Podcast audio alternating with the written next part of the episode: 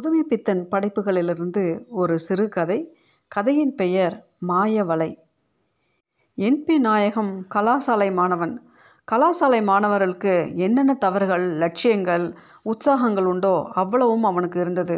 புதிய எண்ணங்களில் பிரேமை புதிய அனுபவங்களில் ஆசை தவறுகள் என்பவற்றை செய்வதில் ஒரு குதூகலம் எல்லாம் இருந்தது. ஆனால் தைரியம் மட்டும் இல்லை. அவன் ஒரு சந்தோஷ பறவை கவலை என்பது வகுப்பு எப்பொழுது முடியும் என்பதை தவிர வேறு ஒன்றும் கிடையாது. ஆனால் இவ்வளவிற்கு கீழும் ஆழமாக பொற்சரடு போல் அவன் உள்ளத்தில் மனித லட்சியங்களின் ஆவேசம் ஓடிக்கொண்டிருந்தது. அவன் கனவில் அறிவு வளர்ச்சி அடைந்த பெண்கள்தான் லட்சிய வடிவெடுத்தனர். உடன் படிக்கும் பெண்களின் நாகரிக சின்னங்கள் தான் காதல் தெய்வத்தின் உபகருவிகள். மன்மதவேல் தன் பானங்களை தொடுக்கும் முன் நாகரிக நாரிமணியை வைத்துக்கொண்டு தான் தனது தொழிலை ஆரம்பிப்பான் என்பது நாயகத்தின் சித்தாந்தம்.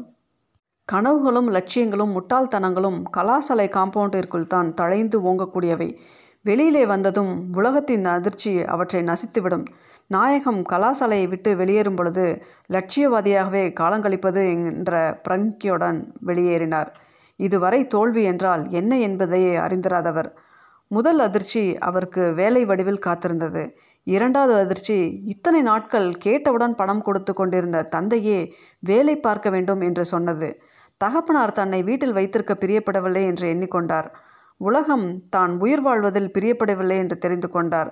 இதற்கு மேலாக தகப்பனாரும் தாயாரும் இவருக்கு கல்யாணம் செய்து வைக்க ஆத்திரப்படுவது இவருக்கு வெறுப்பாக இருந்தது. ஆனால் இவருடைய வெறுப்பை பொருட்படுத்தாமல் அவர்கள் தங்கள் இஷ்டப்படி பெண் பார்த்து கொண்டிருப்பது இவருக்கு ஆச்சரியமாக இருந்தது. கல்யாணமும் கட்டாயத்தின் பேரில் நடந்தது. அவனுடன் அவன் இஷ்டத்திற்கு விரோதமாக பிணிக்கப்பட்ட பெண் சாரதா. நல்ல அழகி. ஆனால் படிப்பு என்பது அதாவது நாயகத்தின் அர்த்தத்தில் சிறிதாவது கிடையாது.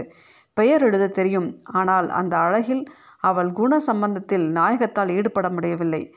தனது மனமே வாழ்க்கையின் தோல்வியாக கருதினான். இருவரும் ஒரே வீட்டில் வாழ்ந்தார்கள். ஏறக்குறைய நெருங்கி பழகினார்கள். ஆனால் இருவரும் இரு தனி உலகங்களில் வசித்து வந்தார்கள். சாரதாவிற்கு நாயகத்தின் மீது கட்டுக்கடங்காத பாசம் இருந்தது. ஆனால் வெளிக்கு காண்பிக்க பயம்.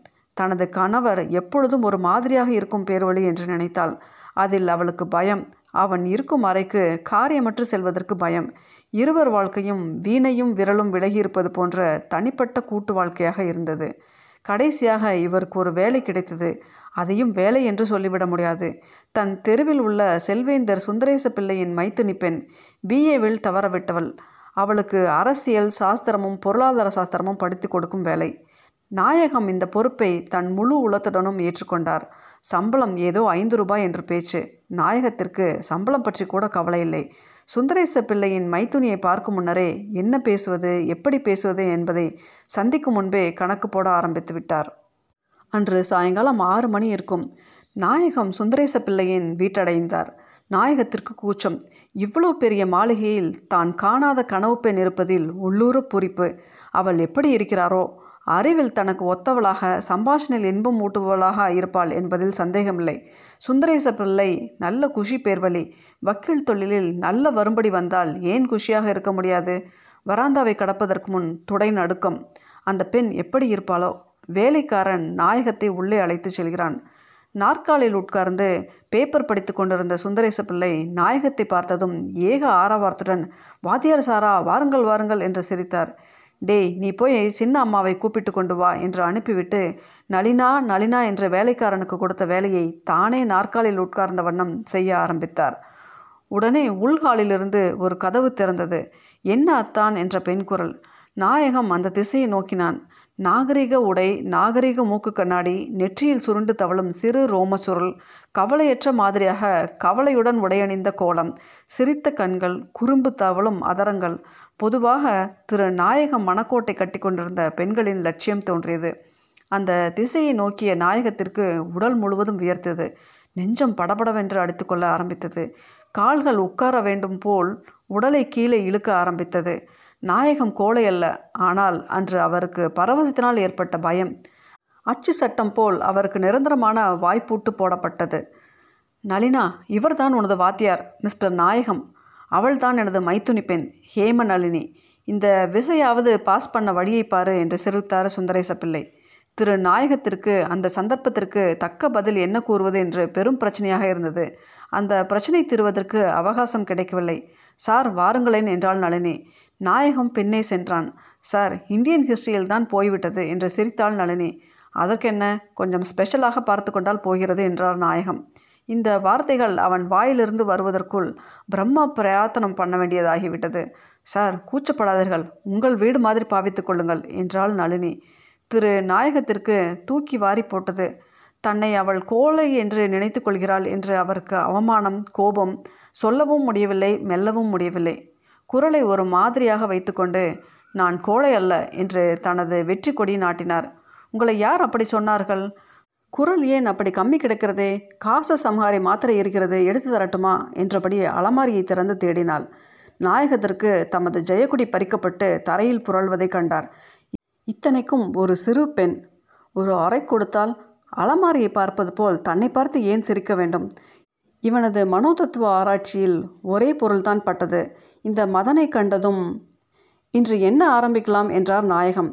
நான் எல்லாம் படித்திருக்கிறேன். நீங்கள் ஒன்று செய்தால் நன்றாக இருக்கும் சார் என்றாள் நளினி. என்ன? போனை பரீட்சை கேள்விகள் தவிர நல்ல முக்கியமான கேள்விகள் ஐந்திற்கு விடை எழுதி தந்தால் சீக்கிரம் பாடங்களை திருப்பி படித்து விடலாம். வேலையும் குறைவாக இருக்கும் என்றாள். அப்பொழுது நான் கேள்வி கொடுக்கிறேன். நீ எழுதி வை. எனக்கு மற்றதை படிக்க வேண்டியிருக்கிறதே. தயவு செய்து நீங்கள் எழுதி தாருங்கள் சார். என்று சிரித்தாள் நளினி. அவள் புன்சிரிப்பு அவருக்கு கட்டளை மாதிரி இருந்தது. புஸ்தகம் காகிதங்களை எடு என்று வாங்கி உட்கார்ந்து எழுத ஆரம்பித்தார். இத்தனை நாள் ப்ரொஃபஸர்களுக்கு டெமிக்கி கொடுத்த நாயகத்திற்கு முதலில் உற்சாகமாக இருந்தாலும் நான்காவது பக்கம் போவதற்குள் புளித்து போய்விட்டது. நான் சொல்லிக்கொண்டு வருகிறேன். நீ எழுது என்று நோட்டை அவள் கையில் கொடுத்தார். இருவர் கண்களும் சந்தித்தன. திரு நாயகத்திற்கு புலங்காகிதமாக இருந்தது. ஆனால் நளினியின் மீது ஒரு மாற்றமும் கிடையாது. சொல்லுங்கள் என்றால் சொல்லிக்கொண்டு போக ஆரம்பித்தார். நீங்கள் இப்படி வேகமாக சொன்னால் எப்படி எழுதுவது? இப்படி இவர் சொல்லுவதும் அவள் தடை செய்வதுமாக ஒரு பக்கம் கூட செல்லவில்லை. மேலும் அவளுக்கு சாதாரண ஆங்கில பதங்களுக்கு எழுத்து கூட கூட தெரியவில்லை என்பதிலிருந்தும் சிறு சில விஷயங்களில் பயங்கர அசட்டுத்தனங்களை காண்பிப்பதிலிருந்தும் இவள் உண்மையில் அந்த வகுப்பில் படிக்கிறாளா என்ற சந்தேகம் தோன்ற ஆரம்பித்தது. ஆனால் அவன் பேசுவதற்கெல்லாம் கிண்டலாக பதில் சொல்லுவது வாயை திறப்பதற்கே பயப்படும்படி செய்துவிட்டது. அன்று பாடம் முடிந்து வீட்டிற்கு திரும்பும் பொழுது திரு நாயகத்தின் கையில் ஒரு ஹிந்து தேச சரிதம் ஒரு கத்தை காகிதம் எப்பொழுது வெளிவருவோம்? என்ற மனப்பான்மை இத்துடன் வெளியேறினார். வீட்டிற்குள் செல்லும் பொழுது மனைவி சாரதாவை பற்றி மனம் அடிக்கடி காரணம் இல்லாமல் எண்ணி கொண்டிருந்தது எவ்வளவு சாதுவாக தொந்தரவு கொடுக்காமல் இருக்கிறாள். வேலையை ராஜினாமா செய்து தப்பித்து கொண்டால் என்னவென்று பட்டது? ஐம்பது ரூபா சும்மாவா? நாயகத்தின் நினைவுகள் குமிந்தன. அதில் சாரதா முக்கியமாக இருந்தது அவருக்கே விளங்கவில்லை. நாயகம் வீட்டிற்கு வந்தவுடன் மிகுந்த களைப்பு. பள்ளிக்கூடத்திலும் உபவாதியார்களுக்கு டிமிக்கி கொடுத்தவர் வெகு காலமாக உழைப்பே இல்லாதவர். இன்று உட்கார்ந்து கொண்டு சாரமற்ற பரீட்சை பதில்கள் எழுதி கொண்டிருக்க வேண்டுமென்றால் வீட்டில் வந்ததும் தரையில் உட்கார்ந்து இந்த தேச சரித்திரத்தை பற்றிய கேள்விகளுக்கு பதில் எழுத ஆரம்பித்தார். மனம் அதில் படியவில்லை. சரித்திரம் படித்து வெகு நாட்களாகிவிட்டது. புத்தகத்தை படித்து கொண்டு எழுத வேண்டியிருந்தது. சாரதா தண்ணீர் கொண்டு வா என்று அந்த சாக்கில் நாற்காலில் சாய்ந்து கொண்டார். சாரதா பயந்து நடுங்கிக் கொண்டு அவசர அவசரமாக தண்ணீர் எடுத்து கொண்டு வந்து மேஜை மீது வைத்துவிட்டு திரும்பினாள். ஏன் ஓடுகிறாய்? உட்கார். கொஞ்ச நேரம் பேசலாம் என்றார் நாயகம். தனது கணவன் இதுவரை தன்னிடம் இப்படி பேசியதை கேட்காத சாரதா ஏதோ கோபிக்குத்தான் போகிறார் என்ற பயத்தில் நடுங்கிக் கொண்டு நின்றாள். உட்காரு. சாரதா பயந்து கொண்டு உட்கார்ந்தாள். ஏன் சாரதா என்னை கண்டால் ஏன் இப்படி ஓடி ஒளிகிறாய் என்றார். காரணம் அவர்தான் என்பதை மறந்துவிட்டார் போலும். சாரதாவிற்கு தன் மீது கோபம் இல்லை என்று தெரிந்தது. ஆனால் என்ன பதில் சொல்வது என்ற பிரச்சனை. ஒளியல என்றால் பிறகு? பதில் இல்லை. இதை எழுதி தொலைக்கிறேன். கொஞ்சம் உட்காரு. பிறகு பேசுவோம்.